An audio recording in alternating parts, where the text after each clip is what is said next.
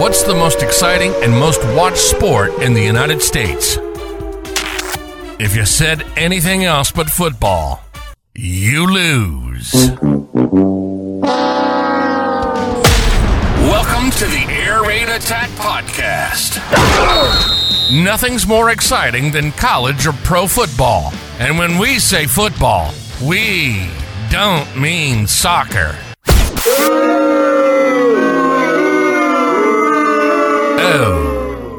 No. We'll hang, we'll give you in depth analysis, and you know what? Football and life have a lot in common. So you'll hear us tackle life topics sometimes too. Ready? Right. So let's do it. This is the Air Raid Attack Podcast. Now here we go, here we go. And this is your host, Air Raid Mike.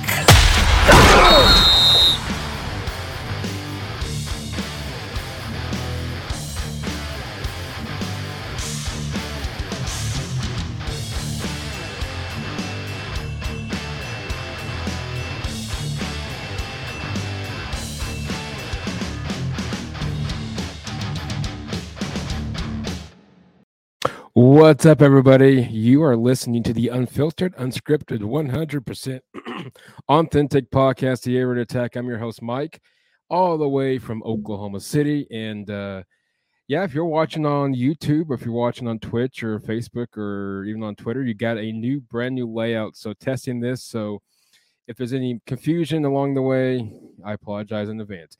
I got a fun show for you. We're going to take the Red River Rivalry and uh, go podcast version on this thing.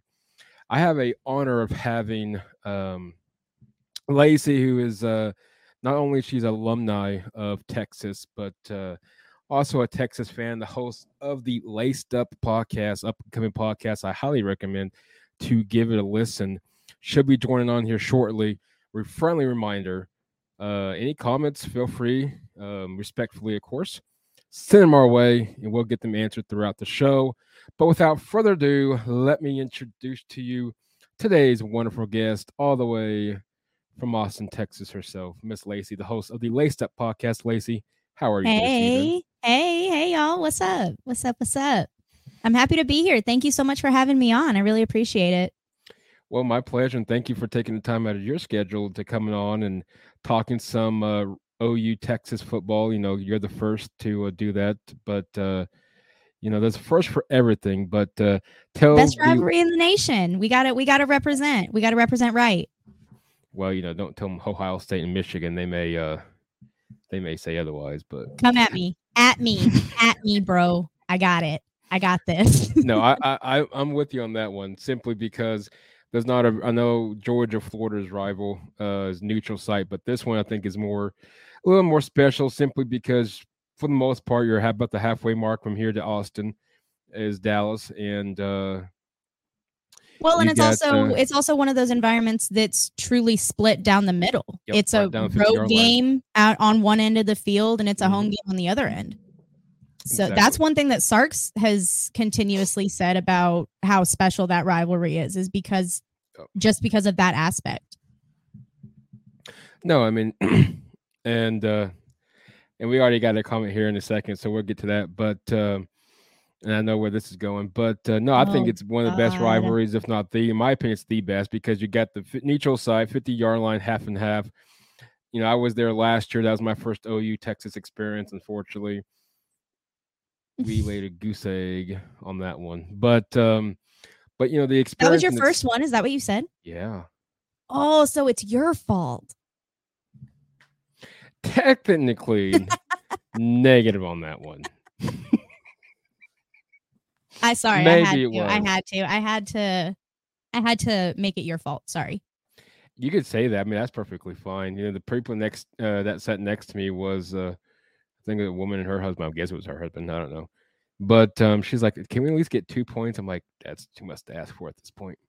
What? That's just too much to ask for. You know you're bad when somebody's asking, "Can we at least get two points?" Did you guys say the entire game at least? I did. The they actually stayed? left. Oof. Big oof. I stayed through the entire. I wish I would. I wish I could say that I was sorry, but I'm not. So it's fine. We'll really... get you guys this year. Okay. We got to get through our non-conference schedule first.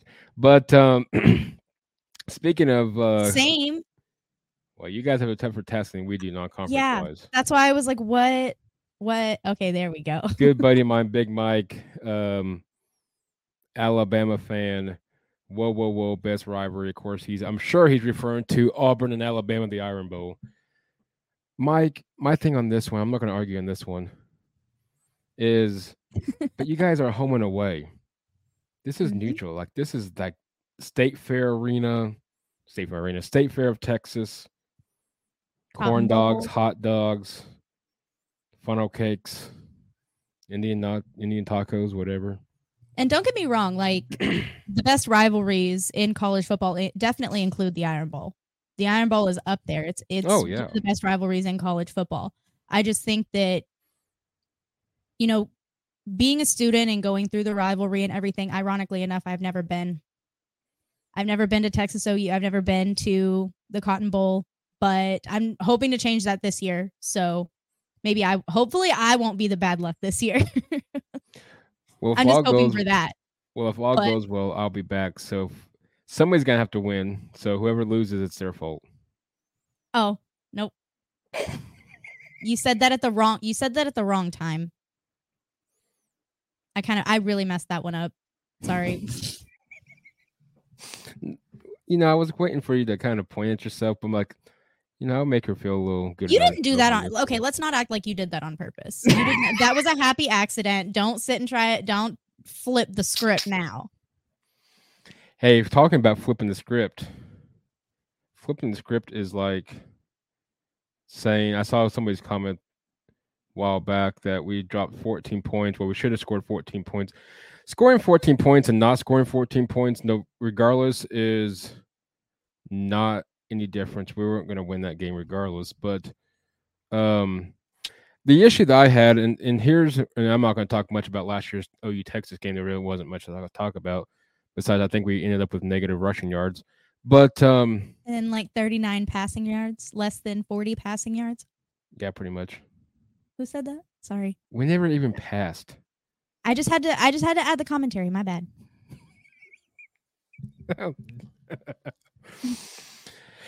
However, I will say this though, Laci, was it was a great experience. The state fair um parking was insane. Mm-hmm. The food wasn't too bad. Did you actually try any real like state fair foods though? Like any well, of the fr- any of the dope fried shit? Like I went one year and they had uh they had fried what was it? They had like a fried turkey dinner, like a fried Thanksgiving dinner or something like that. I know like fried butter is a typical thing there. Uh, they fry everything. No, but I saw electric a lot of electric vehicles in the uh, car show. What did that have to? That had nothing to do with the. F- to answer your question, that's no, but I did see a lot of electric cars. Congratulations.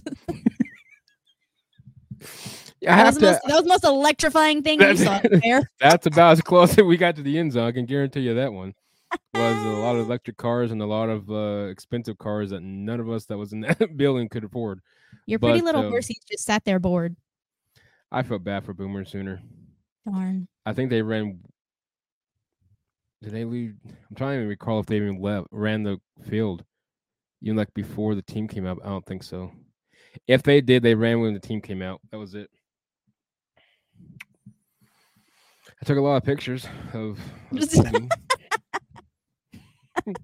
That's all I got. I really got nothing from last year. No, I mean my thing is this: is you know when you got dealt with the team that you got dealt with. Um, you know, I granted OU Texas, anything goes. You got, you know, both teams can go 0 and 4. Both teams could be 4. Now I've seen OU teams that were bad during the coach um John Blake years that beat Texas. I've seen a lot of Texas teams that weren't great that beat a lot of good OU teams. Mm-hmm. Um, thank you, Mike, for adding insult to my wound. Um, yeah, yeah, pretty yes, much. sir. Yes, there were. They left at uh, the end of the first quarter, Mike. So there you go. uh, we pulled the starters our, in the third. So. That's our loyalty right there. We just leave at the end of the first. So which it was it's kind of crazy to me because obviously like I get the blowout. It is what it is. Right. But OU fans are ruthless. Mm-hmm. Are ruthless. So like it, it was it was kind of wild to me that y- y'all bowed out so quickly. And then on top of that, like even going I remember the week leading up to the game, it seemed like hate week seemed so silent. Last because year, y'all had just suffered cared. y'all had just suffered those back to back horrible losses against TCU and K State. And so all of hate week, we're sitting here talking shit, like trying to get y'all hyped up, trying to, and no. it was like crickets. You had one or two people saying something, but overall, there was nothing. No, y'all ruined the rivalry last year.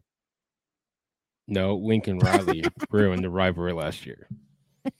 I will say this, even though I don't ever I don't believe in the what ifs because the what ifs can either get you really depressed or really excited for something that you may or may not ever happen. Had Lincoln Riley and none of that took place, I still believe OU would have been in the playoff team. Caleb Williams is a beast. I don't care if he's at USC. That kid still can still play. You guys love you guys some Caleb Williams though. That's why we like what he did to y'all. That's why I've heard through the grapevine. He, well, weren't uh, y'all y'all were going back and forth between him and Spencer Rattler? Yeah, because Rattler was struggling against uh, you guys in 21, and um, Caleb Williams is the one that Caleb y'all Williams came in and saved the day. Let's not put the uh, let's not put the daddy shirt on. I will say anyway. the funny thing about that is I so I was in Kansas at the time. I was bartending Right. And so we were up, we were winning, everything was good. I was having a great time. I was making money, living my best life. And uh, it started happening. And I sat, it was one of those things, it was like a train wreck that I just couldn't stop watching. Right. It, it was one of those that I was sitting there watching it and I was like, there's no way that this is about to happen. And mind you, I have a bar full of guests that are sitting here like, there's no way. Right. Like, they're sitting here heckling me too because I obviously I'm the only freaking Texas fan in the damn joint. Well, of course, You're like, duh. So,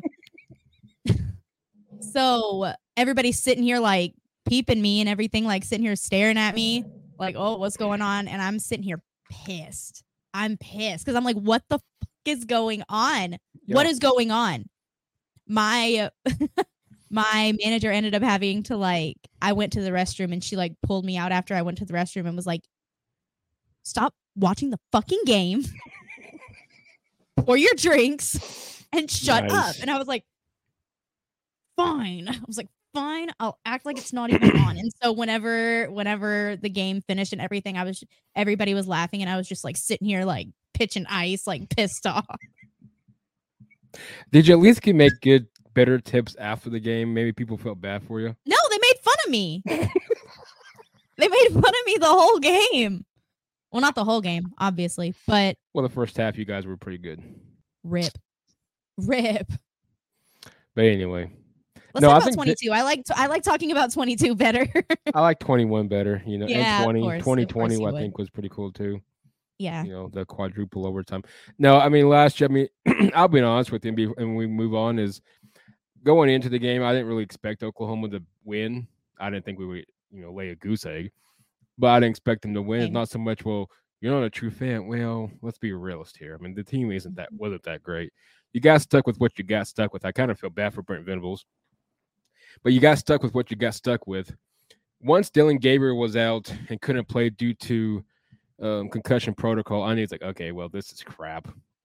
Well, just hopefully be competitive, but yeah, anyway. Well, and my thing with that is a lot of the excuse that as Texas fans, whenever we're talking shit, a lot of right. the excuse that we get is, oh, y'all were playing a tight end at quarterback. Y'all were playing this at quarterback, blah, blah, blah, blah.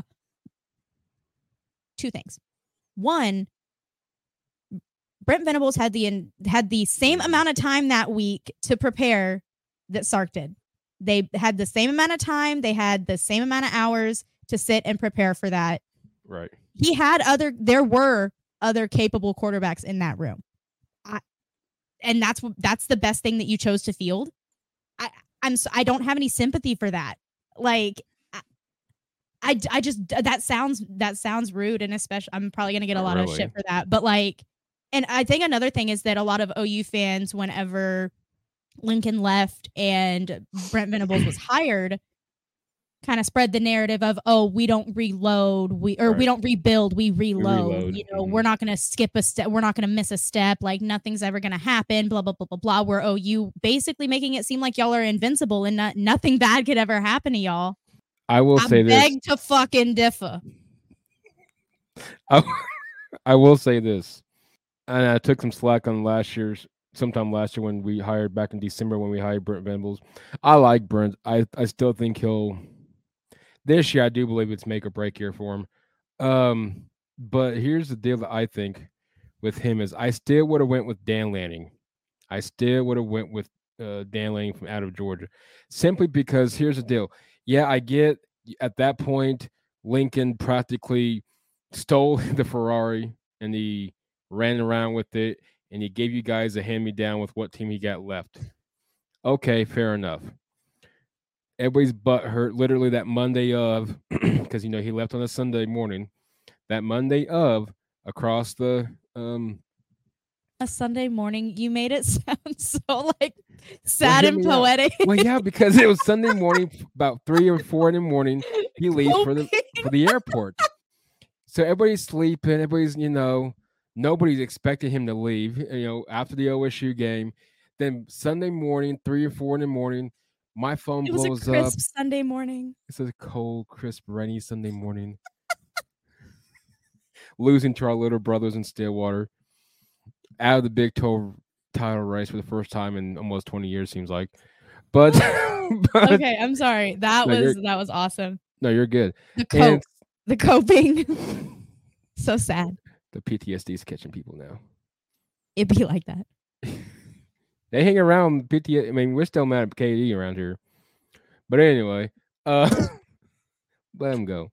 So anyway, um, you know, month, Sunday morning, everybody's all perfectly fine and dandy until about that six o'clock a.m. range when people like, oh my god, Lincoln Riley left, and there he goes with Alex Grinch and off to the wind, off in the wind, fly, fly. Staff practically, and they they fly away. And then Monday, all across Oklahoma on the on the uh, what is that southeast side, the southeast side of the stadium, traitor, and and crossed the guy with the sunflower seed statue, traitor. I'm like, well, at least we spelled traitor right. At least I gotta give us props on that. But um, that was a problem. That was a struggle for y'all. Some people you'd be surprised there, Laci. You'd be surprised. Anyway, so. my thing my thing is this. I get Brent Venables is a well-known coach here, obviously. I'm a little surprised he came back simply because, uh, in my opinion, he got screwed out the first time. But um, referring to when Mike got fired at Arizona, um, I just would have went with Dan Lane because he knows the SEC, and that's the thing. You guys are going to the SEC. He knows the SEC anyway. I'll digress. Well, and that's one of the reasons. Oh, that was one of the reasons why I'm I'm as excited about Sark as I am, is because he's coached in the SEC. He's coached under Saban. He's been in that system. He's been in that realm, so he knows what to expect. He knows what it takes. Uh, Big Mike. Uh, so I understand, right, Lou? Okay, so I understand, right? Losing your starting quarterback is no excuse for losing, or did I misunderstand that? Um, no, I definitely, regardless, I think with Dillon Gabriel, we would have had a we would have had a better chance. I wasn't a fan of Dillon Gabriel either. I think we had a better chance of competing, but with the quarterbacks that was in the room with zero experience, well, the backup was from Pittsburgh. I knew then we had no chance. And then half the calls were wildcat calls, so the running back played quarterback, so whatever. I knew you got I knew you guys were screwed the moment that you guys faked the field goal in the first that was quarter. Horrible. That was bad. I mean, you got you ended up getting the first down, but that just went. It just proved the desperation early on. Well, that was exactly no. It, yeah, I mean, it was obviously a first down call. I'm like, okay, cool. Then you got cu- quite a bit of momentum. Then our one quarterback that did transfer out, which I was really high on. I can't think of his name. Doesn't matter now. He's transferred out. He kind of played in, kind of played decent. And then we took him out. Here comes Beville. I'm like, okay, whatever. But yeah, that was that showed me. Well, and then just to get stuffed and turn it over on downs. You know what's funny, Laci? And then we'll move on because I'm now getting kind of sad. Um, I actually have a video of them getting stuffed when I thought we were going to score when we were going to score at the goal line. Ah, you should have put it in the little. You should have had that up and ready, man. Oh, darn. See. Bummer. Sucks that's still on Facebook. Oh, tisk tisk. Oh, well. You posted. Th- you actually posted it. well, yeah, I had to at that point. I wouldn't be like, well, whatever. How many likes did it yeah, get? Zero. fuck it. it. I mean, it is what it is. Exactly. Zero likes. Cool. Uh, but anyway, like mad faces, crying, the little tears. Facebooks are a little animated, so they actually like mm-hmm. cry and laugh. I would have laughed at mine if I would have just done it. Oh well, it is what it is. Um, previewing for you the Texas the Texas Longhorns. Um, did you guys win your bowl game? I don't think so. Did you? No, we did not. Neither, neither did we.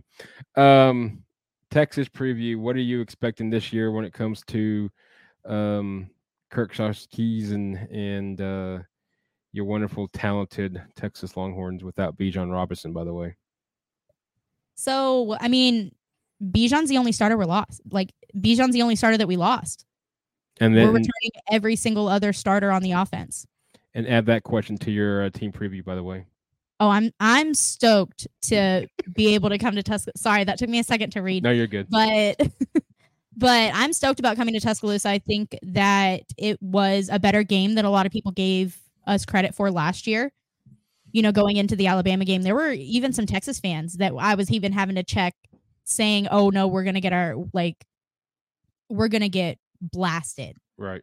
Like a what was it a three touchdown margin the three mm-hmm. touchdown margin ain't enough like making it seem like we're just going to absolutely get demolished and that did not happen a lot of people would even argue myself included that we outplayed alabama mm-hmm. from start to finish you know outside of bryce young being bryce young and you you know heisman quarterback for a reason right coming through and being clutch whenever he needed to be clutch. Outside of that, we we competed or excelled in every other facet. So I think that us going into Tuscaloosa, knowing that we can compete is huge for us. You know, it's tough to beat Alabama at mm-hmm. home. It's really tough to beat Alabama at home. Going into Bryant Denny and winning is not easy, but I think that if any Texas team can do it, it's this one. So here's a question. Um, I'm going to add to that while I look up the one that I was promised I was going to get. Um, I'm sorry, guys. Um, I got to switch back and forth to Twitter profiles here. If you guys go to Texas, or go to Texas, if you guys go to Tuscaloosa, and let's say, okay, here we go. First on uh, Joe Paw, uh, Jordan Patterson, uh, the host of the Joe uh, Pat on the Bets podcast. If Texas wins again with a similar, okay, if Texas wins, okay, so if Texas wins, but this one is the same as last year, uh, similar score to last year, where does each team fit in the SEC power rankings, even though we're not in the SEC this year yet? So if we go in and win, or if we go in Similar in a close loss, yeah, so I I I'm gonna kind of go with the same narrative that I went last year. This is a very much measuring stick type of game for both teams, if we're being completely honest, right. not just Texas. You know, there are some questions regarding Alabama right now as well. So I think mm-hmm. with I think the difference with this is that last year there was a big question mark around Texas. There wasn't on Alabama at the time. I think going into this season, Alabama has the question marks, whereas we have the can they actually put it together on the field? Right. Like we have it on paper. On paper, I do think that Texas has the better roster. Scour me got, for that if you scour me for that if you want to. No, I would agree but, on the especially the quarterback position. I think you guys beat Bama on that one. I think the quarterback position. I think we have him at receiver. Mm-hmm. I think you know, like we have him in multiple different facets. We have him in multiple multiple different positions. I think that like I said, it's a measuring stick game for both teams. I think that it's not going to make or break Texas season because if you really look at our entire schedule, yeah, we have Bama sec we have Bama week 2, mm-hmm. but going back to, you know, Texas and OU leaving to the SEC, I think Texas got the tougher last Big 12 schedule whereas I think Texas got the easier SEC schedule where I think OU got the easier last Big 12 schedule and had the has the harder schedule going into the SEC.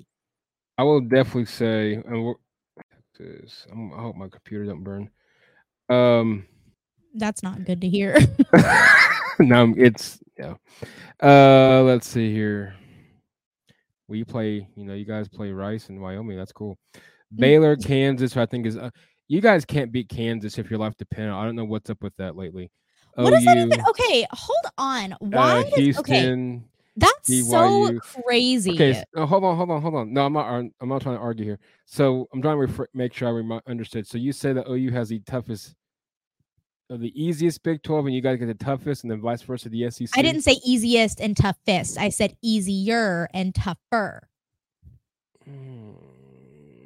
So I think because Texas, the 2023 season, Texas mm-hmm. plays what five, five or six of the top teams in the entire conference.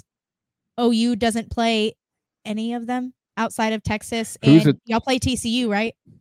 Yeah, we play them a day after Thanksgiving. So you've got Texas and TCU, I think. Who else? Like you don't have K State. No, and that's probably a good K State's had y'all's number the past mm-hmm. however many well, years. Can, well, Kansas State really has had both of our numbers. False. I mean, Kansas State hasn't beaten not, Texas in six years. Are you sure about that one? Look it up. No, I don't want to look it up. Or my computer. Texas. Kansas, no, we play uh, Iowa not State. Texas in like the past like six years. Fine, I'm gonna, I'm gonna give you your props if you're on this one, because then that means you legit Texas fan. no, um, uh, OU real quick, and then I'll go back and now um, give some time for feedback. Iowa State, Texas, UCF, Kansas, Oklahoma State, West Virginia, BYU, TCU for Oklahoma. I will say Kansas, I think, is going to be a sleeper this season. I think people need to, I think people are underrating Kansas a lot. They have some of the, I think they're like top 10, maybe top five in the nation for returning production right. on a team that was decent that wasn't a bad team. By the way, touche on that uh, stat. It's like I know what I'm talking about or something. Wild. Absolutely freaking wild. Goat. Uh, Texas a more proven roster offensively. Uh, doesn't Texas only play one or two games outside of the state of Texas next year? Mm-hmm. Yeah, because uh, the Big 12 wanted to add quite a bit of Texas teams, and Go for it. Now, I will say this. I think that you guys do.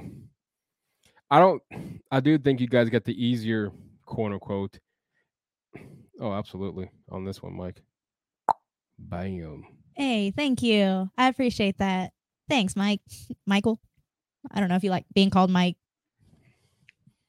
My He's bad. Mike 2.0. Um, way to go with that. Um, but um, no, I do say that I think Texas's SEC schedule is a little bit more less tougher because the SEC is going to be tough regardless. But. I think mm-hmm. that you guys definitely got. We got. The, I definitely think we got the easier, easier, draw. Oh, absolutely. I agree. No, even absolutely. I mean, I, we, I'm sitting here saying that we got the easier draw when we have Georgia at home. Do we know why Oklahoma did not get Georgia simply because, and you guys did because? Is it because that you guys have Bama last year and this year? Is it? Do well, we know by chance? Y'all supposed to? Y'all were supposed to have. We were Georgia. supposed to play Georgia this year. Mm-hmm. Yeah, I'm. Why did that not happen? I don't know. I think a lot of people, Mike, if you're still watching, if you made, because I know you're an SEC guy, if you happen to know, please let us know. I'm kind of curious. I really don't know why that was not scheduled. I was kind of bummed. I mean, it doesn't matter. we I saw something. I want to say I saw a video, or maybe it was just a space on Twitter or something, and somebody was talking. So this couldn't even be true. Like I don't even know, but I did see. There you go. I did see that um something about Georgia was the one that pulled out of this one. I have I don't like I said I don't know the whole story I, behind that. I have no I don't know. Well, I know I know the they, joke was that y'all were scared. that was Lincoln Riley. I know that I know that um supposedly the story about why both teams backed out is because the SEC didn't want Georgia to come here because OU was moving to the SEC. I would have thought from the assumption then that would have meant that we would have should have i thought i mean it doesn't matter we'll eventually play him anyway down the road that they would have came here in 24 i mean it doesn't matter we're eventually playing down the road but one that i am i'm jealous but i'm not jealous i'm jealous of y'all getting to go to death valley oh I, I wanted so to go to, de- to that's there. on my that's on my bucket list. Mm-hmm. I want to go to the I want to go to a night game at Death Valley so bad. Like so, so, so, so, so bad. Oh, I hope and pray I end up at that game. I want it to be a night game too, by the way. That'd be oh, cool. Oh, yeah, absolutely. It has to be. I sure hope so. I just hope it's not an 11 a.m. kickoff game. Uh, OU preview. And they're done that. We have so many of it. It's, that's why we're leaving. Texas, Alabama was at 11, 11 a.m. Mm-hmm. Yeah, because we had a 2:30 kickoff that game, and I was watching you guys at down in Norman, and oh, we should have won that game. Oh, we should have won. I'm so mad. Oh, you preview. I think Oklahoma. I think Oklahoma. it's a quarterback situation. I mean, Dillon Gabriel's got to stay healthy first of all. The receiving core is going to be an issue. Uh, I, I, like our young bucks that's going to come up, but Mar- losing Marvin Mims would be a is going to be a tough one to replace. Austin Stogner, which I thought he lost a lot of eligibility, but apparently not. Um, he's coming back to Oklahoma from South Carolina, even though he transferred OU to South Carolina back to Oklahoma. I think that's going to be a great addition after losing Brayden Willis in the tight end position. Defense, I think, is going to be a little bit more improving. They get more depth. That uh, Brent Venables mentioned the Big 12 Media Day simply because that was our weakness, especially in that fourth quarter. I think Oklahoma's running running backs are nice. You just don't know who's going to start. And they could rotate them in and out, and they could rotate them, you know, however they please. Offensive line should be fine. I think Oklahoma, you know, non-conference, they don't play nobody. SMU, Arkansas State, Tulsa, no big deal. They should go to Texas unbeaten. I don't see, yeah, I don't see them uh, losing the game. Cincinnati on the road as to start off Big 12 play is going to be interesting simply because that's Cincinnati's first Big 12 game. Um, so that could get interesting. And uh, special shout out to my boy D'Artagnan Tinsley. I'm not trying to knock you guys, but you know, hope to see you play out there uh, in Cincy this year. Iowa State before Texas. So again, I don't expect Oklahoma to lose a game. Knock on wood. Um, before Texas. I think that should help them out with some momentum. We'll see. But should I think they're better than six and seven from last year? Absolutely. But we'll see. I think the bad is Dillon Gabriel goes down and you're right back where you were a year ago. But Arnold Jackson, um, Jackson Arnold is a player. So that's my quick preview. Anything's better than six and seven. Fair enough. Fair enough. the SEC for the SEC for Oklahoma and Texas both. I'll let you go first. How well do you think Texas is going to fare once they get comfortable and into the SEC? So I think that I think we're on the right track. I think that Sark has proven that he can build a football program. He's proven it at Washington by taking an 0 12 team I think he won five the next season, seven after that, and continuously built it up until he ended up leaving and going to USC. Yep. USC put together a couple of decent seasons after that. Whenever he went there, obviously got in his own way, had some issues, had some off the field issues that he had to get situated with and get worked out. Um, and I think a lot of people tend to forget that that he has built those football programs. Mm-hmm.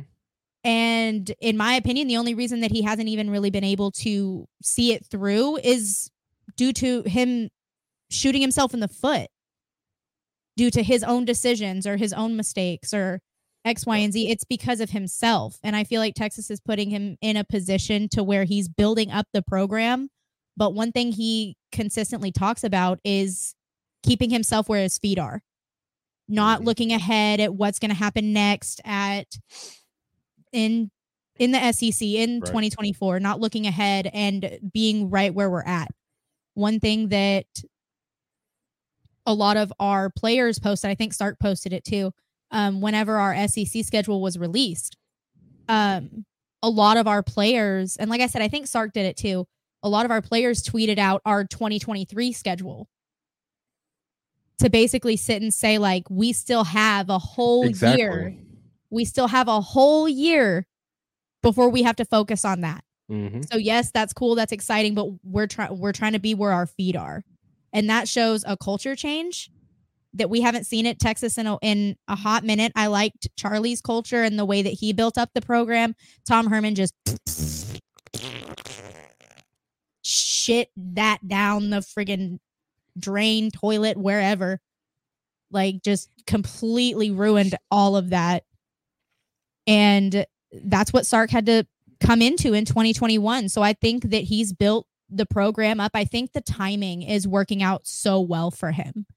I think that having three years before going into and being able to establish your program, being able to establish your roster, your style of play, your coaching staff, like your team, being able to assemble your entire program, having the time to assemble your entire program has been beneficial. And I think that that's actually going to end up benefiting them and being able to where he can put it on the field.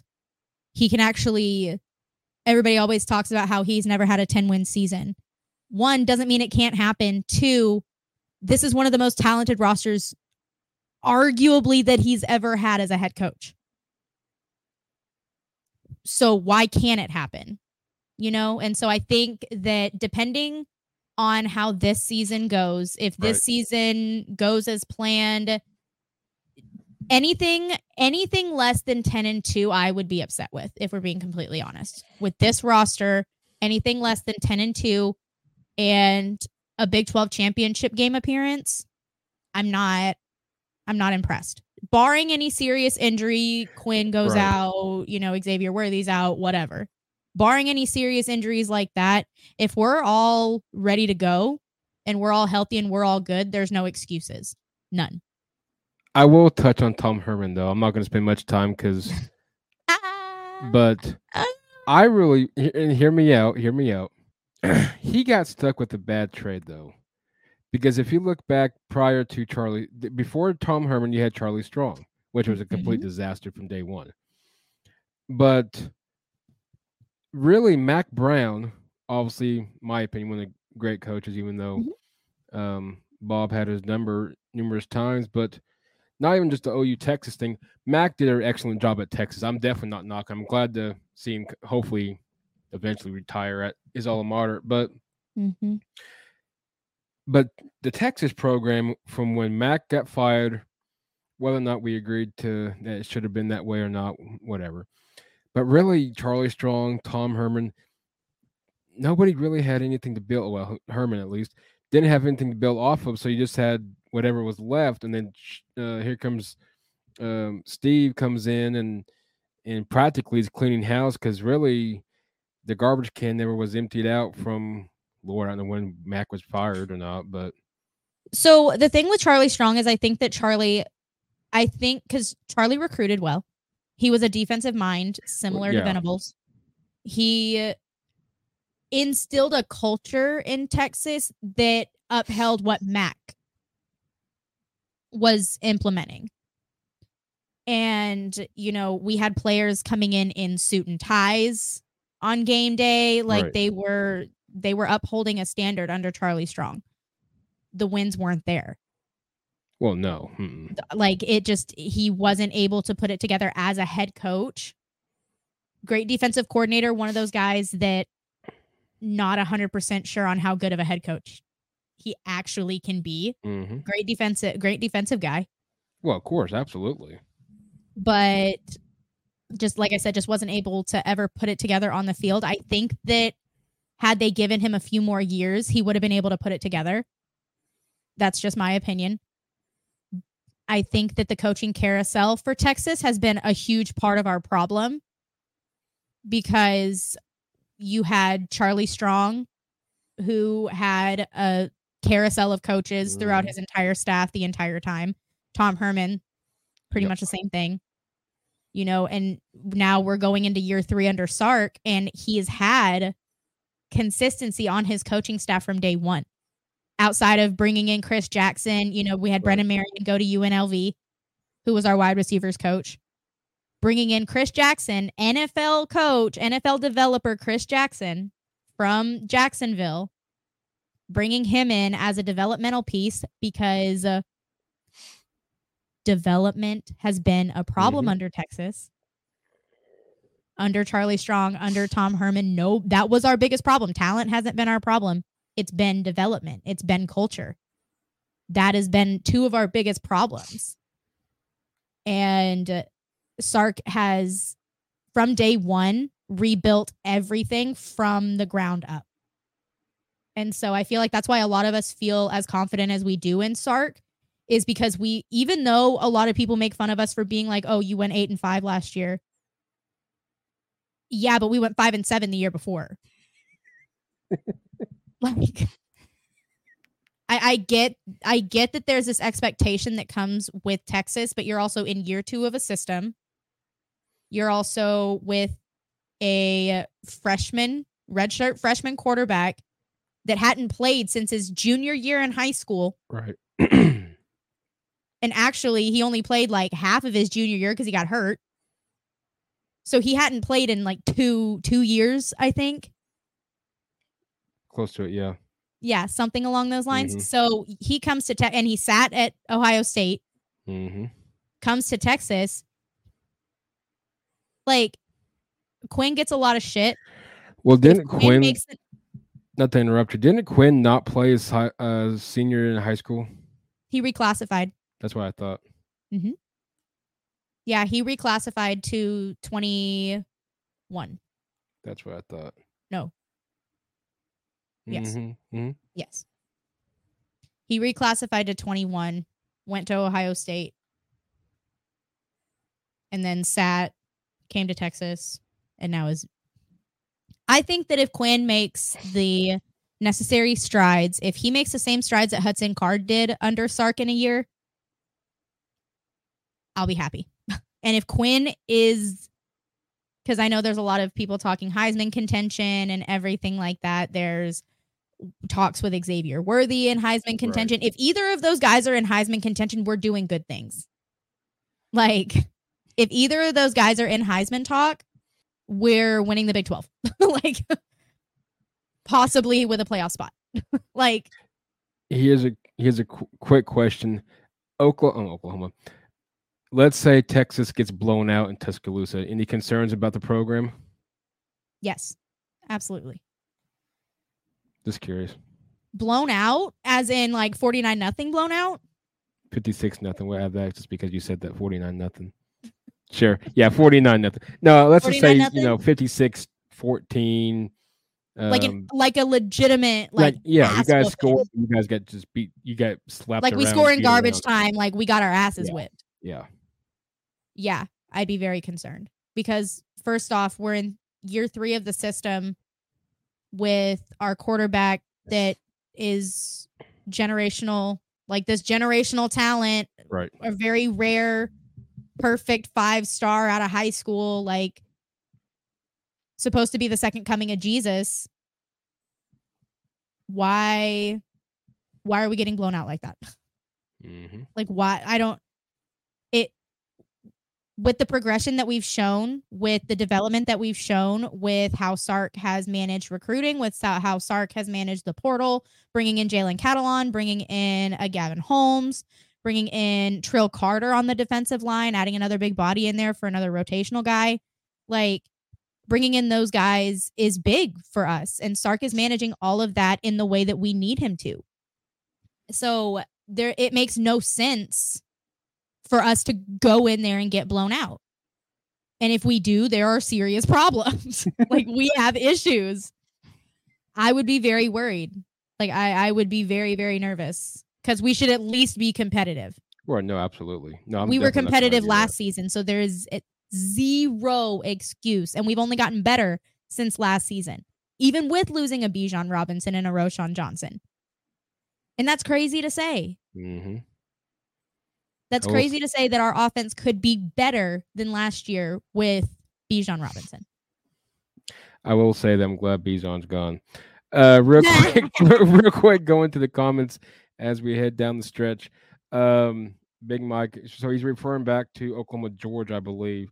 I've heard that. Be, I've heard that because it, with run up against the expansion next year, mess up the scheduling system. It was more of a league decision than either team. Uh, appreciate uh, Texas Lane Sark have a place to practice, and Derry takes over when Saban leaves Bama. I put my money on Lane Kiffin. I got somebody in mind that nobody's going to think of. i and put, then, uh, what year is Quinn in now? Um, he's a redshirt sophomore. I say Lincoln Riley. That would be some tea. Mm-hmm. That would be some piping hot tea. No, and here's why. I, I don't think I think he bound. I mean, obviously the money in LA is nice, thirteen and a half mil. Who wouldn't bounce from six and a half down in Norman? You get the beach, you get the Cali life, LA life, cool. Well, he's gonna eventually one. He's gonna be like our Nick. He's gonna be like our new Nick. Um, Nick. He's gonna be more of our next uh, Lane Kiffin. He eventually wants to face Oklahoma. I just said that. Yeah, he is. He's going to be, um, like Lane because he wants to play, eventually play Oklahoma, and I don't think he's going to do well in the Big Ten. He's still winning Natty this year. I'll still give him that, but I, he won't win so, in Big Ten. I think that Lincoln Riley with an Alex Grinch defense is just a recipe for disaster. Well, yeah. It like Lincoln Riley can score as many points as he wants to. At- well, yeah. I mean, that's he's he's like, like, Mike Leach. I like Mike Leach, um, but you know his early years in Texas, absolutely. Um, I like Mike Leach and got nothing against him, and that's what hurt him at Texas. Texas Tech, Tech needs to pay the man. Yeah, and he got wrong. Pay the man his money. Pay the man his money. How do you feel about OU going into the 2024 season? Real quick, so if Quinn has a great year in stage, what happens with Arch next year? Does he transfer? I still think uh, Big Mike. My personal opinion, not just because Laci's on here, I'm going to stick to my guns. Um, when I said when he committed to Texas, I still say he transfers out. Why? Why do you say that? I don't think he ever. I don't think he'll ever start. I think the Manning name is going to. He's going to eventually. He wants to start somewhere. I think that's the thing, though, is that it goes back to the conversation that we were having before we even went live, right. and the fact that he's a kid. Well, no, I'm not arguing the, that. They treated they treated his entire recruiting process as he was just a normal high school kid. Sark went on the Pivot podcast and even said like I didn't talk to Peyton or Eli. I talked to Cooper. I talked to his mom. I talked to Arch. Like those are the people that I talked to. I didn't talk to Archie or Peyton or Eli. Like I didn't talk to those guys. They made it very clear that this was a family decision. And I think I think the thing with our quarterback room is every single one of our quarterbacks has faith in Sark. Sark has managed a quarterback room like that before. Sark is Sark has built his quarterbacks his quarterback rooms to be in that kind of manner where it, it's literally next man up is a superstar too. Cause he had the room with what Mac Jones, uh, Tua, and mm-hmm. Jalen. Jalen. Like he's managed, he's managed quarterback rooms like that before. And both Malik and Arch have made it very clear that they're okay with the development. So, eh, completely honest, I don't know how that's going to work. I don't I think obviously best case scenario would be Quinn balls out this year, goes to the draft. Malik balls out next year, goes to the draft. Arch comes in as a junior, a redshirt junior, and balls out. Like that's and then you got and then you got Trey Owens right after that and KJ Lacey in 25. So like Sark is stacking this room. It's not ju- like well sorry. Did you just have an earthquake? I uh, kicked the stand that my No, you're on you're good. I kicked the stand that it's on. No, that was so cool. Like all of a sudden your face kind of like that. I know it just started like moving. sorry about that. My bad. You're good. so, but th- that's that's what I'm getting at. So if he continues to stack the QB room, is Arch even going to get able? I mean, it does. Do you think Arch is? Yeah, he's. Now I agree. I'm. I'm with you on that. He's still a young kid. That's where wish you would. People would kind of leave these young bucks alone for a while. But the thing is, do you think he's going to want to sit out? Literally, I don't expect him to start anyway this year, so it doesn't really matter. Next year, and then hope he gets started in twenty. What would that be? Twenty five. Yeah. I think my thing is, I think a lot of people give him more Manning credit than he gives himself. Right. Like, I think a lot of people see it as he's a fucking Manning. Well, of course. Like, duh. Yeah. He's a, like, he's a freaking prodigy in one of the most famous and decorated mm. families in all of sports. Well, yeah. Like, it's even cr- like it's still even crazy to me as a Texas fan that we even have a Manning. Like that still hasn't fully processed in my head. Right. So that in and of itself is still weird. But like I said, I think that us as fans of the sport in general mm-hmm. Really kind of over I, I don't want to say over fantasize. That sounded really weird. But we kind of over sensationalize the Manning name. Right. Whereas they seem to just be trusting the process. As of right now, I can't sit and say, like, in the future, things might change. You know, we don't know how the quarterback room is going to look in a year. Well, no. Mm-mm. So a lot of things can change in that time span. But as of right now, I it seems as if both Malik and Arch are ready to develop and ready to compete for the starting spot next season. I don't know what that means for whoever doesn't win the starting spot. Right. But that's going to be a hell of a quarterback competition. mm-hmm. Well, especially, good, I'm sorry, that's a good problem for us to have. Well, no, that's what you want to have because if you don't have that, then a little you got some concerns in the in the QB room. Then, Especially and that wasn't that's down. been another one of Texas's problems is our quarterback room has been a mess. Our quarterback room has been a hot ass mess. Until Sark, in my opinion. There are a mm-hmm. few better coaches to learn other than Sark. I want to kind of expand a little bit on that because I think the reason that that is a thing is because he is such a sponge from other coaches. He I feel like Sark in a lot of in a lot of the growth that he has done has become very humble. In and I know a lot of I'm probably going to get a lot of shit for that, but I say that because that's why you bring in a Gary Patterson. That's why you bring in a Joe DeCamillis and a Paul Chryst. That's why you bring in a Tashard Choice. These names Boomer. in their anyways anyways. He transferred. You, he transferred. That's why you bring in these guys though, is because they all have stuff to offer. Mm-hmm. They all have things to offer that you may not know. And being able to bring in all of these high profile guys that have their specific specialties that know what the fuck they're doing and know that they can look at they can look at they can all be looking at the same X's and O's and see 10 different freaking things. Well, a yeah. million different freaking things. So, like, I feel like throughout this entire process, he has really become a sponge from the people around him. And so it makes him want to teach what he's learned from other people as well. Mm-hmm. So I feel like that's I feel like he takes pride in being that type of guy, like in being a teacher in that aspect. Like he's ultimately modeling himself after Saban. Well, of course, yeah. Like obviously who doesn't want to do that, but if like if you're really looking at all of the coaches that have been under him, he's the one that in my opinion seems to model his style the most in the way that he builds programs, in the way that he talks to the media, the way that he allows the media in and out. Like that was one thing that I noticed when he got here was with Tom Herman. It seemed like he needed it seemed like he needed media training himself. Well, he, you know, I, am with you on that. He, you know, there are some things that you don't do, and one's flipping the bird. I don't, you know, regardless if that was a fun and game. I knew when he did that, I'm like, yeah, he's gonna eventually get that pink slip. Yeah, like it's not. Herman Herman did a lot of things. Mm-hmm. Herman did a lot of things, and it really set us back a hot minute.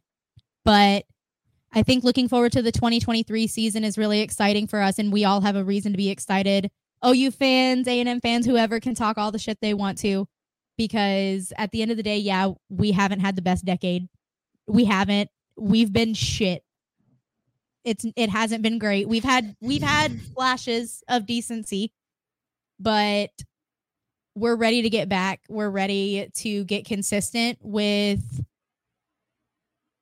being who we are, being Texas again. Because if we're being completely honest, and this goes for OU too, because of the way that our rivalry is, college football is just better when Texas and OU are good. Well, uh, no, I'm going to add to that. No, I agree with you. I'm, I'm going to add to that. I know we're over than what we were talked about, but um, oh, college football is better when Notre Dame's good, when Miami's good, when USC is good, when Oklahoma's good. Yeah, the, your blue bloods, your blue collars, your Texas, your Oklahomas, your Nebraskas. Even though Nebraska hasn't been good since they fired Frank Solich. I do um, think that Matt Rhule is going to be Matt Rhule is going to be doing something. He's recruiting well right now. Matt Rhule is going to be doing something in Nebraska. I think they're. I, I think if Matt Rhule does not do anything Nebraska, Nebraska's done. That's a. I think that's fair, actually. Yeah. no, I think. I, I think, think Matt Rhule is a great fit for Nebraska, mm-hmm. and I think that if anybody can bring it back, especially with, especially with his Texas ties, because that was Nebraska's problem in the first place, is they stopped recruiting Texas. Well, Nebraska has a hard time recruiting simply because Lincoln is not surrounded by any you know, like oh, you got Dallas, you got you know, you can go down to Houston, you can go up to Arkansas, you can go out to Colorado. I mean, here you got local Nebraska, you just got you just got Lincoln. I mean, that's yeah, whatever. So power to him. Last question before I give you the uh the hot seat uh five question Q and A, um, which I already know the answer to this one. I'm kind of going to pick your head on this one and see what you say. Will the OU Texas game ever be a night game? No. Yep, that's what I say. And here's why for all you people out there that and Laci can agree or disagree. That's why I like about conversations is my personal opinion. One, it's not ever going to happen simply because the area that the, that the stadium is placed in around it is horrific. In the story, it's not. It's not the safest not safe. area. No, it's not the safest area after dark. Nope. Um, and so I I I will say if God forbid, because I I don't want this to happen. Let me put it on record. I don't want yeah, exactly. this to happen. But if it does end up getting moved to Jerry World, then I could see it being a night game. Well, just yeah. Well, that one, yeah. But I don't think that's as fun, and I don't like that idea, and I would rather not put that in the universe. So we're just gonna we're just gonna act like I didn't even say that. On that note, we're gonna just blame Laci because that's gonna probably come to fruition. It's all my fault, anyways. It's fine. It's probably gonna happen like anyway, that. so we'll just we'll just give Laci the credit. Sorry uh, for the lighting. The sun is like completely down. That's why now, I turned my little so. thing on. I wasn't really gonna do that, but the lighting's starting to. Yeah. You know, my bedroom light's not kind of. Anyway, uh, no, I I think that um I do see them moving it. Unfortunately, as much as I don't want to. I I could see that money talks. Jerry Jones. Love that. What are these rapid fire questions? I'm nervous about this. I can't stand Dallas. I cannot stand Dallas. I don't like you either. I'm a Denver fan. I've our quarterback rides.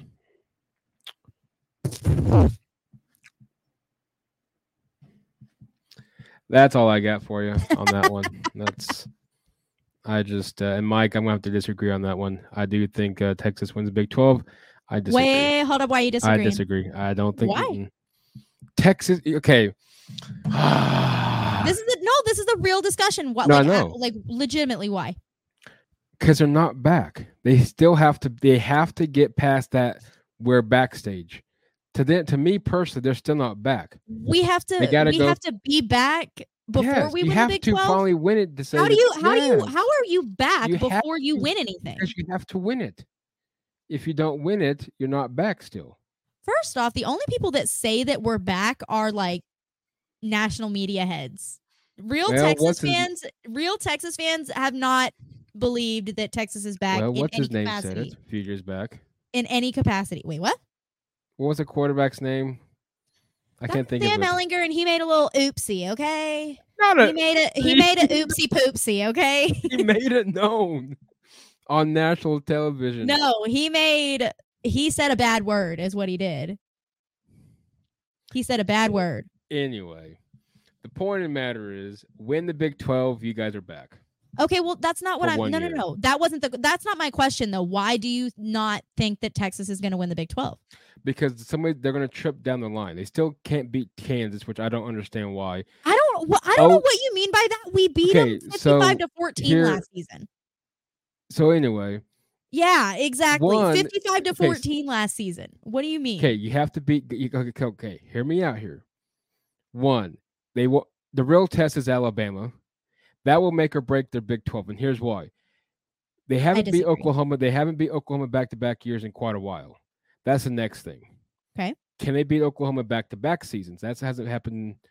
I am not going to look it up, but I'm sure mid. But you're basing it on you're basing things on history, not that, can, actually Kansas what State, the team looks I like. I still think it's a team to beat, simply because he's got that program right on the right track. I could, yeah, I think Kansas State's going to be a front runner in the Big 12 this season. Yeah. And then we'll see what Sonny Dykes can do at TCU. He's lost a lot of people. A lot of people. I'm excited to see what TCU is going to do just because of how many people they've lost. And I can't think of the guy at um, Texas Tech, but McGuire. I've gotten yes. into it with a lot of Tech fans over the past. They're they're obnoxious, but um, like month. Yeah, they're they're out in the middle of nowhere. Um, there was like four people that, or no, there was this one lady that like responded or something and was like, right.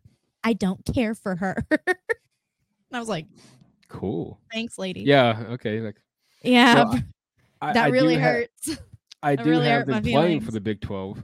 I don't have them winning it. No, I think Kansas State wins it, but Oklahoma can get there. The schedule matches up for them, but they've got to they got to show a lot still. So you think okay? Do you think that Oklahoma has a better chance of getting there than Texas does? Negative.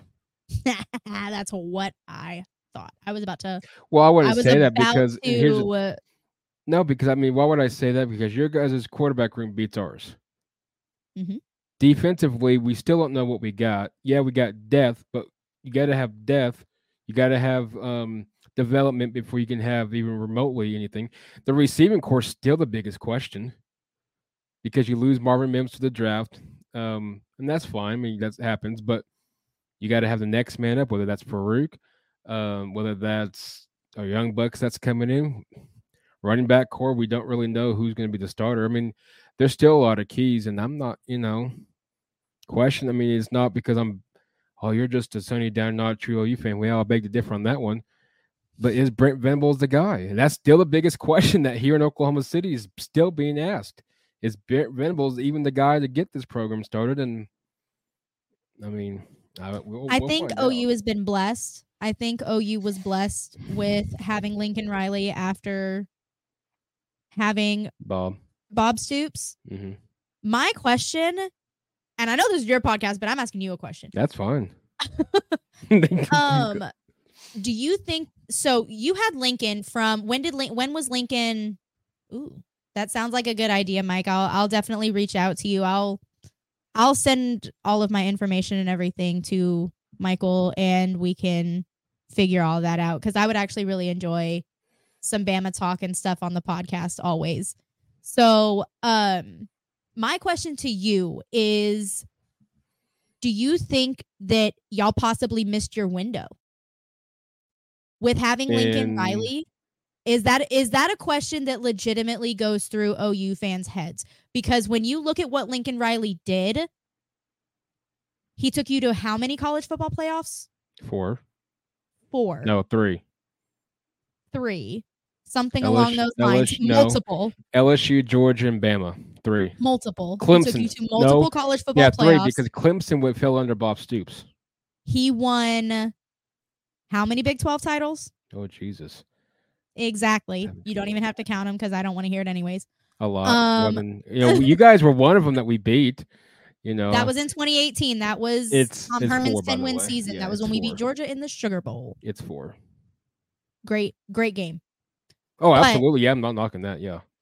But um I, like I said, I think that's my biggest question to OU fans is do you think that do you think that you possibly have missed your window? Like is that something that you're worried about? The question so here's the deal. And I know we're way past whatever. I don't I know really, the time that we said. Yeah, I don't I mean that's no big deal to me. The thing with this is and here's to answer your question, Lacey, and here's the thing. Why did Bob Stoops retire so close to the season? That's the biggest thing. Nobody really knows. I know he wrote a book about it. I got the book somewhere. They haven't read it yet. Absolutely not. but I do. It's bought it and haven't read it. Yeah, it's somewhere around here somewhere. but anyway, the point of the matter is, so they had to fail somebody in. Did Bob quickly do it because they knew Lincoln Riley was being mentioned for head coaching jobs at a lot of places, uh, East Carolina being one, and I think Texas Tech at the time was being one. You don't know that, so they might oh, have done that. Or like, that. you know, oh, holy crap! Uh, imagine we got to keep. It. yeah, exactly. Lincoln I mean, Riley wouldn't have been at Tech very long, though. No, he would have been as as probably a short amount of time as Cliff was, but I don't know. I think they did it out of hesitation just to just to keep him there. Now, whether or not he was been perfect fit, who knows? We also knew that he couldn't groom a defense if his life depended on it wonderful offensive minded dude. I will respect him for that till the day he quits coaching. I mean, and even then, you got to respect that. I think we missed our mark last year with Dan Lanning. I think we because here's and if here's the thing, Lacey. I'm so not, you you think you missed your mark simply because you hired Brent Venables. Mm-hmm. Ooh, that is not that is a hot take. That is a hot well, take on why, your because, side of the Red River. Well, and, and, and, and here's why. I do I think he's gonna. I think. I mean, I hope he does better than six and seven this year. I'm. and I think another six and seven or five and well, six and seven. You would have to make a bowl game for that. Six and six. If he makes his five and seven, I don't think he's back next year. Four and eight. I don't think he's definitely back next year. If he's yet once again struggles in the Big Twelve, which he's got the easy one of the easier sides of it this year for the exception of Cincinnati, I still think Cincinnati can be that dark horse right from the get go. If if he struggles in the Big Twelve, you have to at this point really sit down with him and say, okay, we failed to make a bowl game for the first time since 1998. Where is this program headed to? Because now, next year, we're in the SEC. Next year, uh, we got probably, if not the toughest SEC schedule, one of the toughest by far. You go, I mean, luckily you got Alabama at home, but you got LSU on the road. You got Auburn on the road. I think Mississippi's on the road. on the road too. I think so. You still got Texas. Let's just say the OU beats him or OU loses to him again. Now you've lost to Texas again. And if they get blown out, I don't think he survives Dallas. Um, oh, this year's make or break for him. I think we missed our mark last year, and here's why um, and all the Sooner fans, you can do whatever you want to do. Bob Stoops, the the conference that he the press conference the Monday or Tuesday after Lincoln left, Bob Stoops said we had a his biggest thing. I don't know if he said that just as a bluffing or what. We have the biggest name head coaches and big names that's already lined up for this position. Okay. If that's the case, who were what first of all, who were they? Because you're telling me, and I'm not knocking Brent or Dan Lanning if it would have been Dan. It was those two finalists to begin with. If you end up with Brent Venables, Dan Lanning, you did not have a list of head coaching people that wanted to come to like Oklahoma. Big, big name. Exactly. That, yeah. Urban was under fire, but you still, I mean, he's still a big name. Urban. Yeah. No way Nick Saban was going to leave Alabama. well, Urban was better in college. Well, yeah. Urban was Urban was a better college coach. Exactly. Like I Urban believe, is proven in college. Yeah. Oh, absolutely.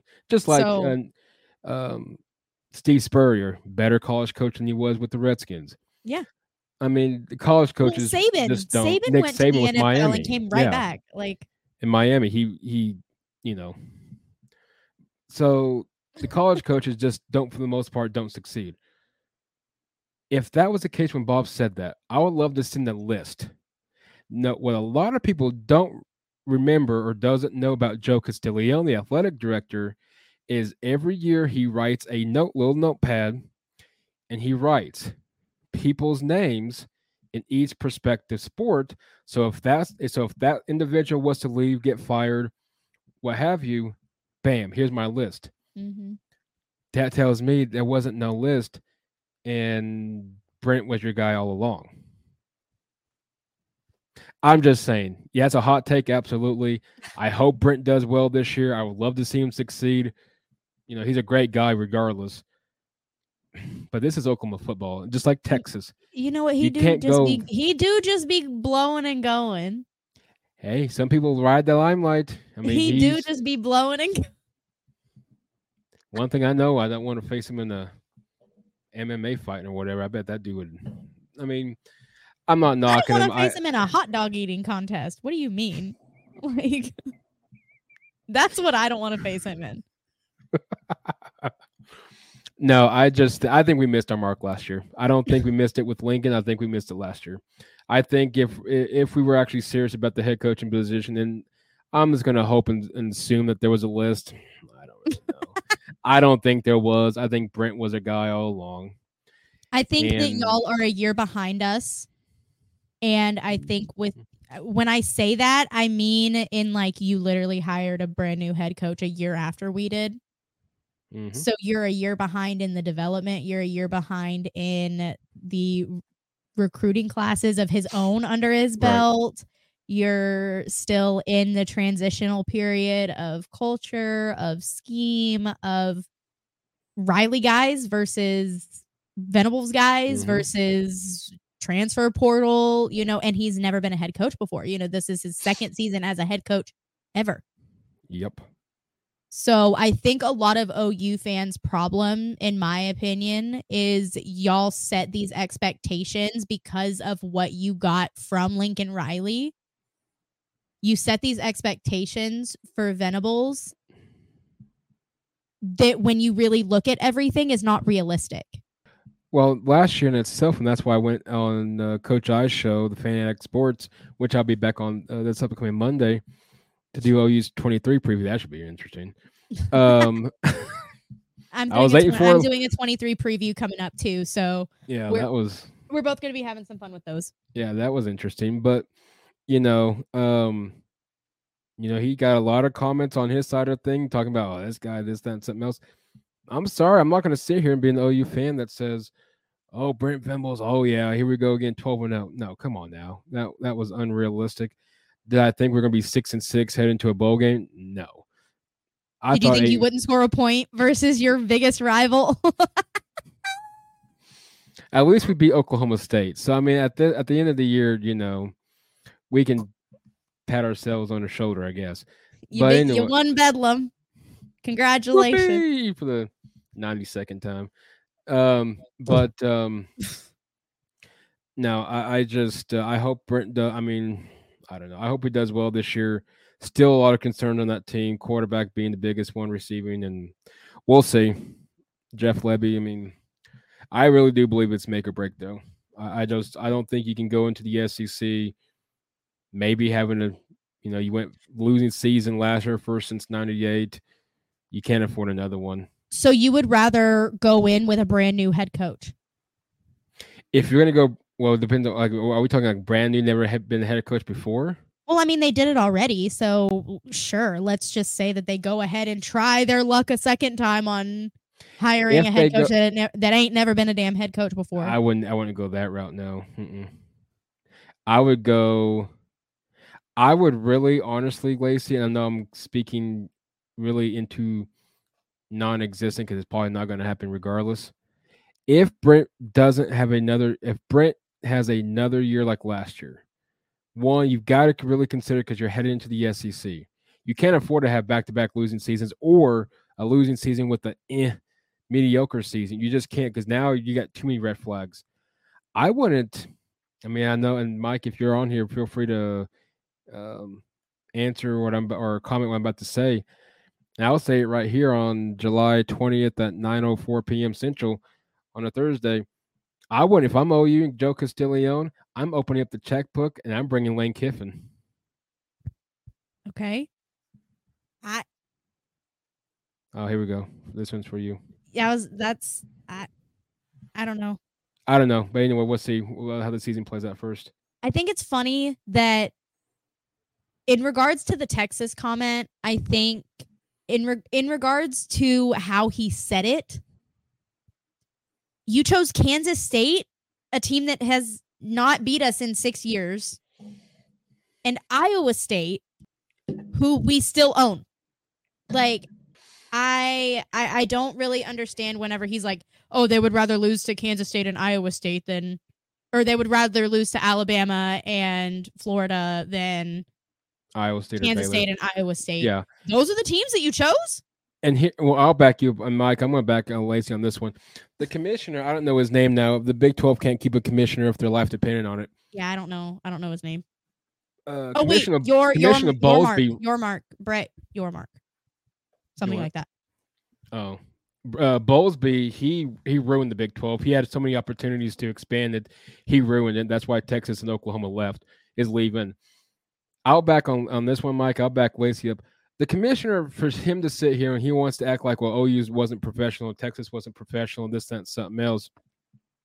My thing on that is, then you be the high end. You know, you ride off in the sunset with your little high horse, and just act cool.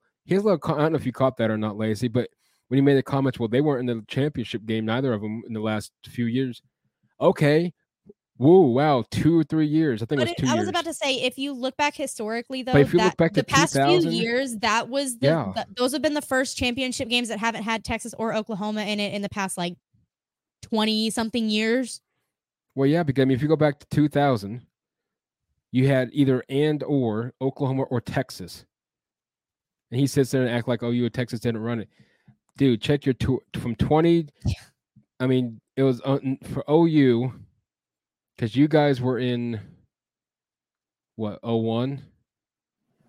We I, think, I know you national, guys were our championship a, was 05. Uh, but Big 12 title appearances weren't you guys in the Big 12? No, that was Nebraska and Colorado, I think.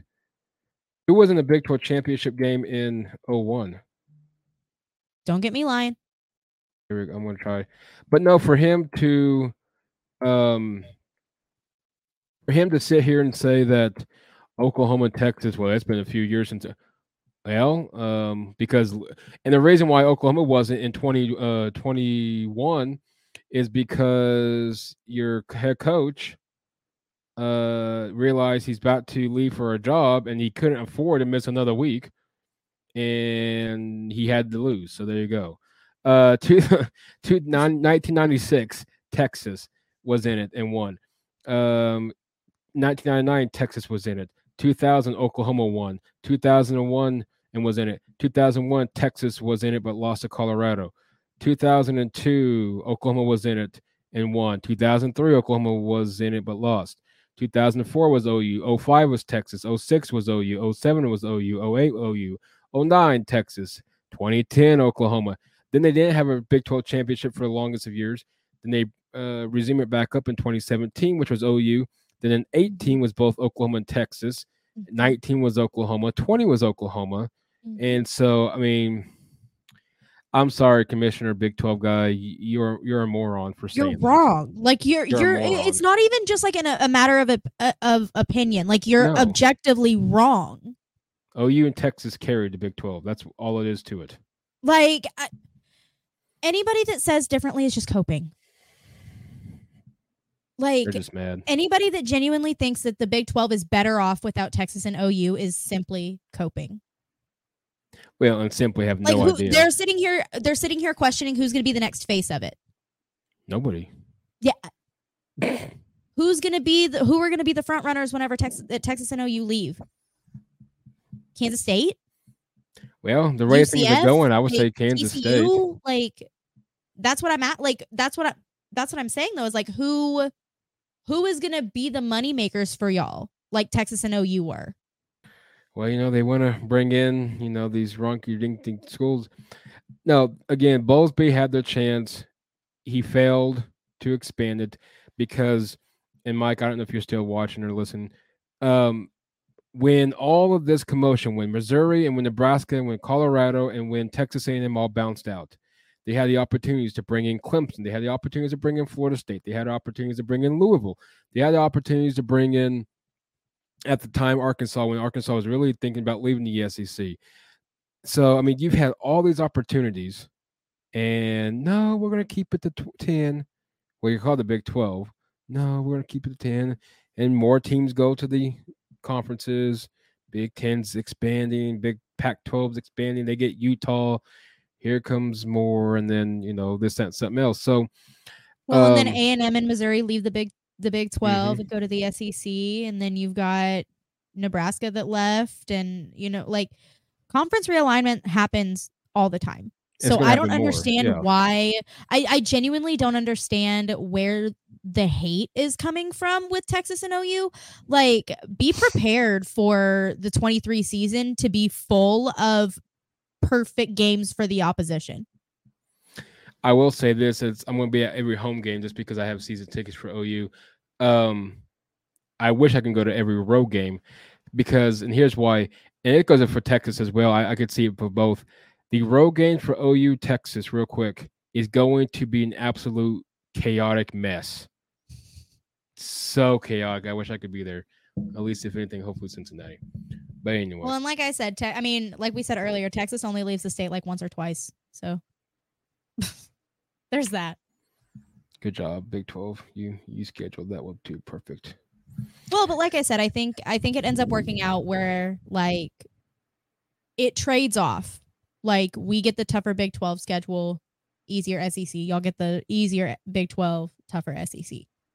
And who knows? Maybe it be uh, you know, Texas, Oklahoma.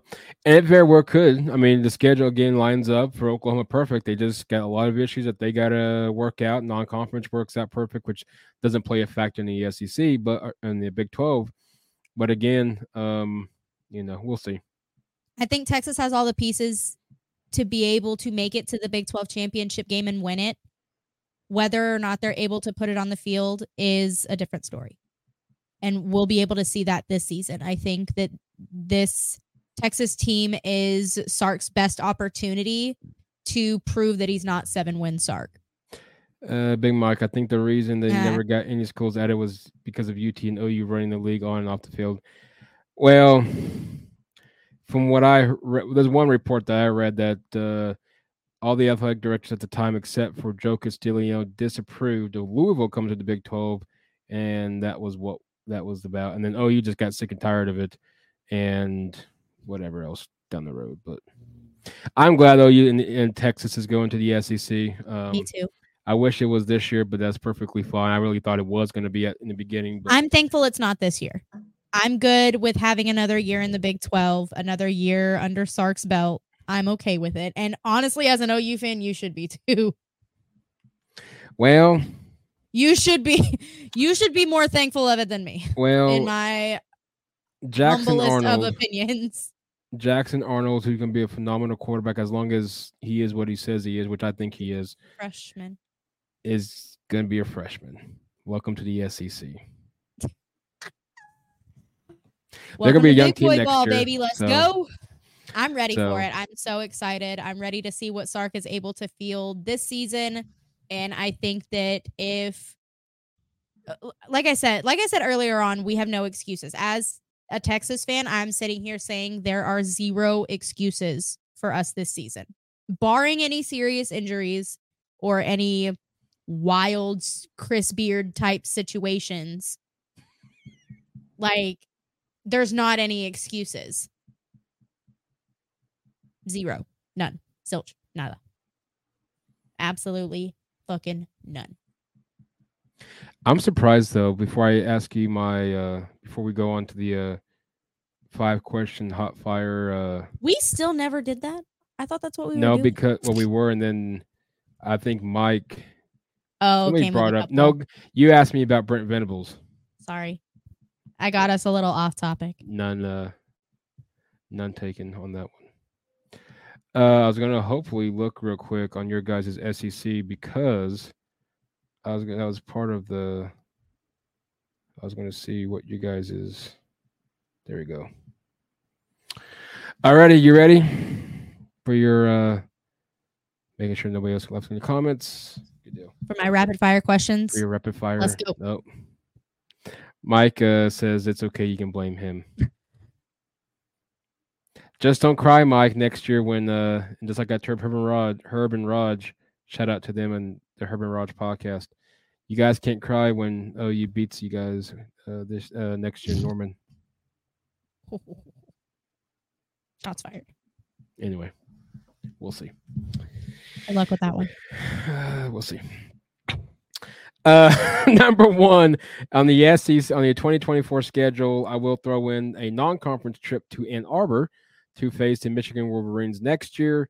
But besides that trip, Arkansas, Texas A&M, and Vanderbilt out of your road games next year and in SEC play, out of the road games, which one would you love to attend?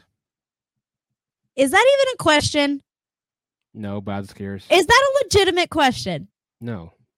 Any Texas fan that answers anything other than A and M is just wrong. You know somebody's gonna say like don't get me don't get me wrong. I would love to go to Nashville. I would love to go win. to Nashville for a game. That would be dope. But if I had to choose, I'm going to that A and M game. Well, I was hoping it'd be the answer regardless. I was seeing one first. First of all, if you were paying attention, because if you were just in Michigan, like, okay, well, A and M missed out. So, I would love to go to Ann Arbor. I would love to go to a Texas game in Ann Arbor. That would be an amazing experience. That would be an amazing game. I think it's gonna be an amazing game, but absolutely zero question, zero question. All right, you're serious about the other ones now? Huh? All right, I said, are you ready for the other actual serious ones now? Oh, oh God, yeah, sure. So what? Uh, the fifth one because it makes no sense, but I'm gonna go with it.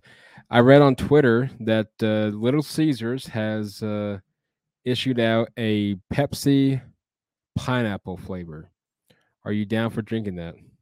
It's true. It's Little Caesars issued it out. I don't like Pepsi. But what about pineapple?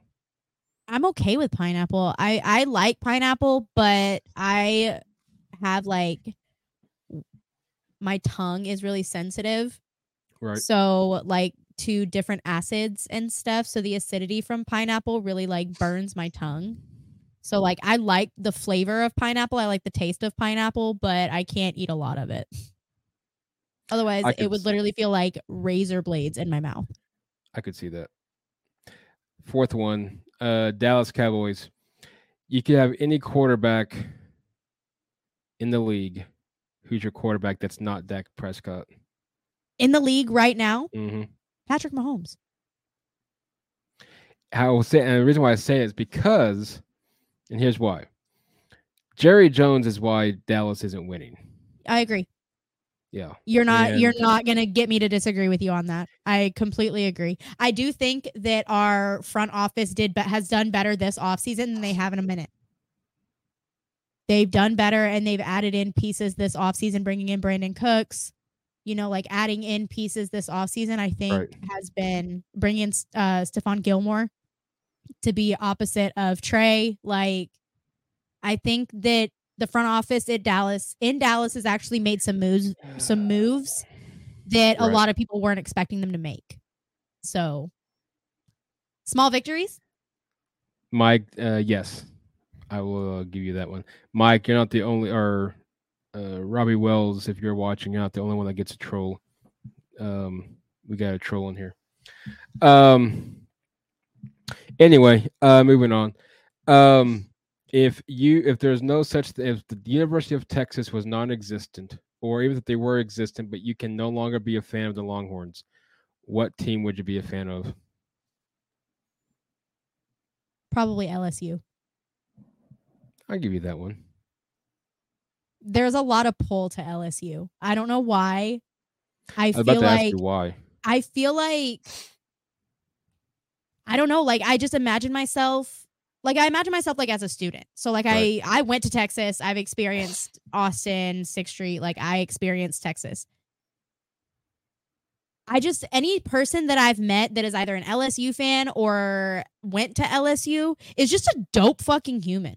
Like they're just dope people. They just are so cool. Like I just genuinely get along with people that are LSU fans. I don't know what it like I don't know what it is.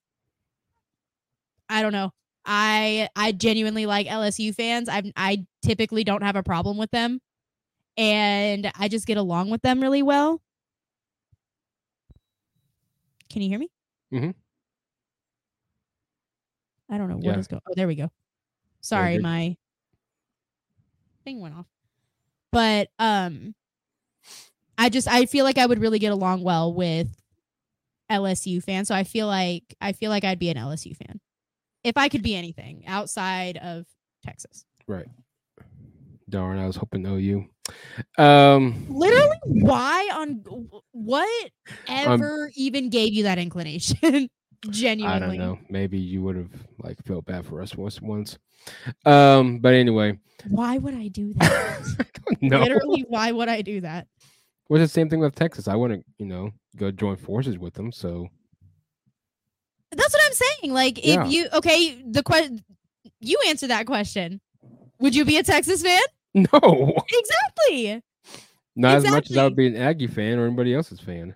Ugh. But that's what I'm saying. If you could choose anybody that's not OU, who are you choosing? Michigan. Okay. I just like the fight song. That's about all I got for you. Uh, okay. That's all I got. Yeah, that's that's all I got. Fair enough.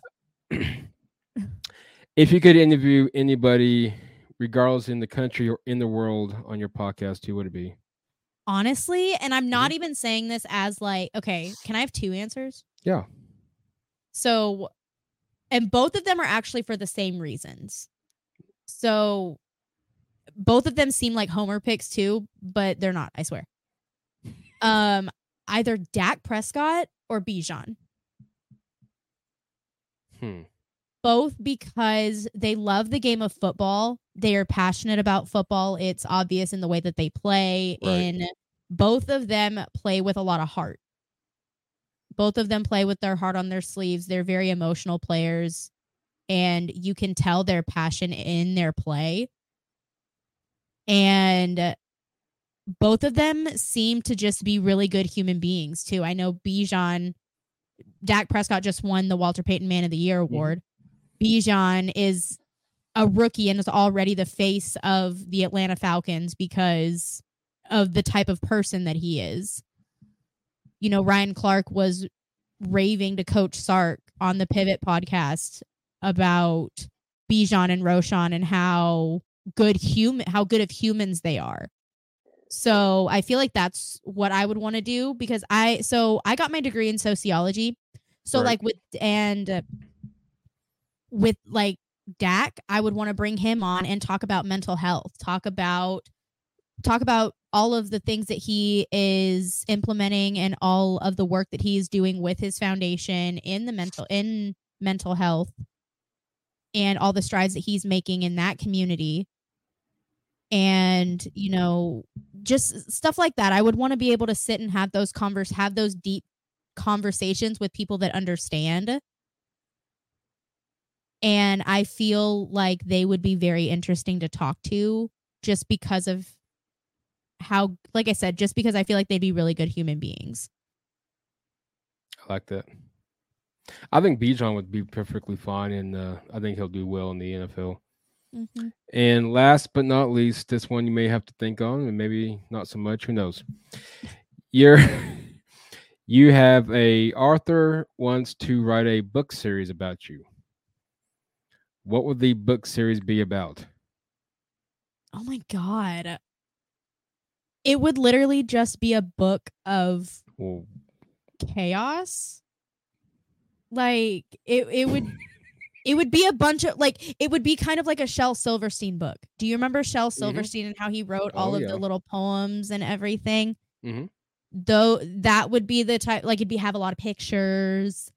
It would be really colorful. Like it would be it would it would be a kid's book.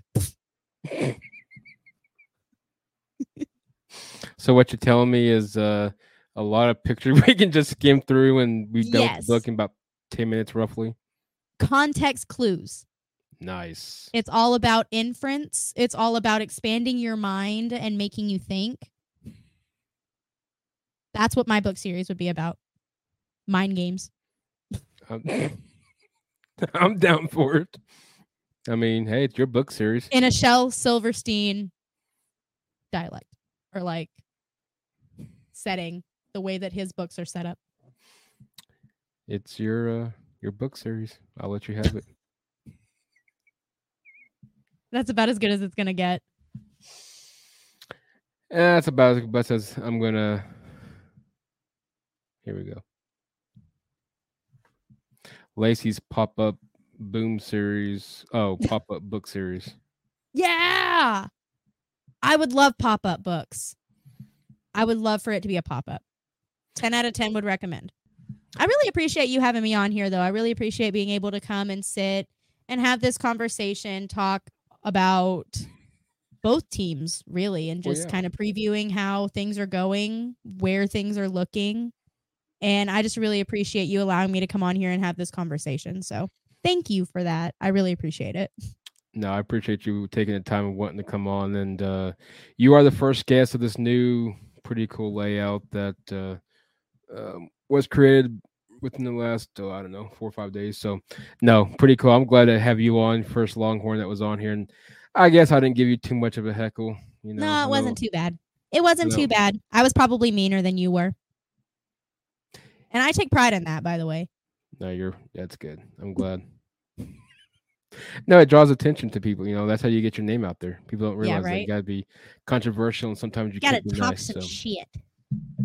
I don't know where you are political uh, realm, and I I don't talk much politics, but I will say this, Laci, you are definitely not. Uh, you are more entertained than our current administration is, while he eats an ice cream cone. I don't know what that means. I didn't either. Somebody told me to tell you that, so I don't know why. I don't know what that means. I don't either. So apparently, you're more. Good? I don't know. I was just told to tell you that. Thank you. Wasn't for me, so I, yeah, I don't know what that yeah. means. So I appreciate yeah. it. I'm just gonna say you're better off than Joe Biden, is my guess. I have no idea, but I promise that you know good. I'm about like 70 years younger, so I would really hope so. Oh God. No, I um, he uh, messaged me not long ago and told him told me to tell you that uh, all the ice cream, whatever. So that's all I got for you. Well, thank you so much again for having me on. I really appreciate it. And it's been great. It's been dope to sit and yep. just have these conversations. I really it's been fun. Where can you where can all the listeners find you at on the socials and your podcast? So all of my podcast stuff is going to be at Laced Up X Podcast. It's all going to be the same on Twitter, Instagram, uh, YouTube. You can find us on Spotify and Apple Podcasts as well. Um, I will have this podcast up as well on my channel. So we'll be able to, y'all, all of my peoples will be able to go and rewatch this if you want to. But um, all of my, all of my, social medias are all the same. It's all at Laced Up X Podcast on Twitter, Instagram. I don't think I don't think I'm on Facebook. So just Twitter, Instagram, um, TikTok, all those things. All the fun things the ones that matter the most. Yeah, pretty much. That's about where we're at nowadays. No, Laci, thank you for coming on the podcast. I enjoyed it. You're welcome back anytime that your soul desires. I appreciate it. Thank you so much, Michael. You have a great rest of your night. You as well. You've been listening to the Air Raid Attack podcast. Find us on uh, Twitter at Air Raid Podcast and YouTube at Air Raid Attack Podcast. That was a fun one. Horns down. We'll see you all next week. Same time, same place. Take care, guys. Hook 'em. You've been listening to the Air Raid Attack Podcast. Sports, life stories, general topics, but mainly football. Can you blame us? Thanks for listening to the show. We hope you had as much fun as we did. If you did, make sure to like, rate, and review. And we'll be back soon. But in the meantime, hit us up on Twitter at Air Raid Podcast and on YouTube and Facebook at Air Raid Attack Podcast. See you next time at your home of the unfiltered, unscripted, 100% authentic Air Raid Attack Podcast. Let's go! Let's go! Go! Go!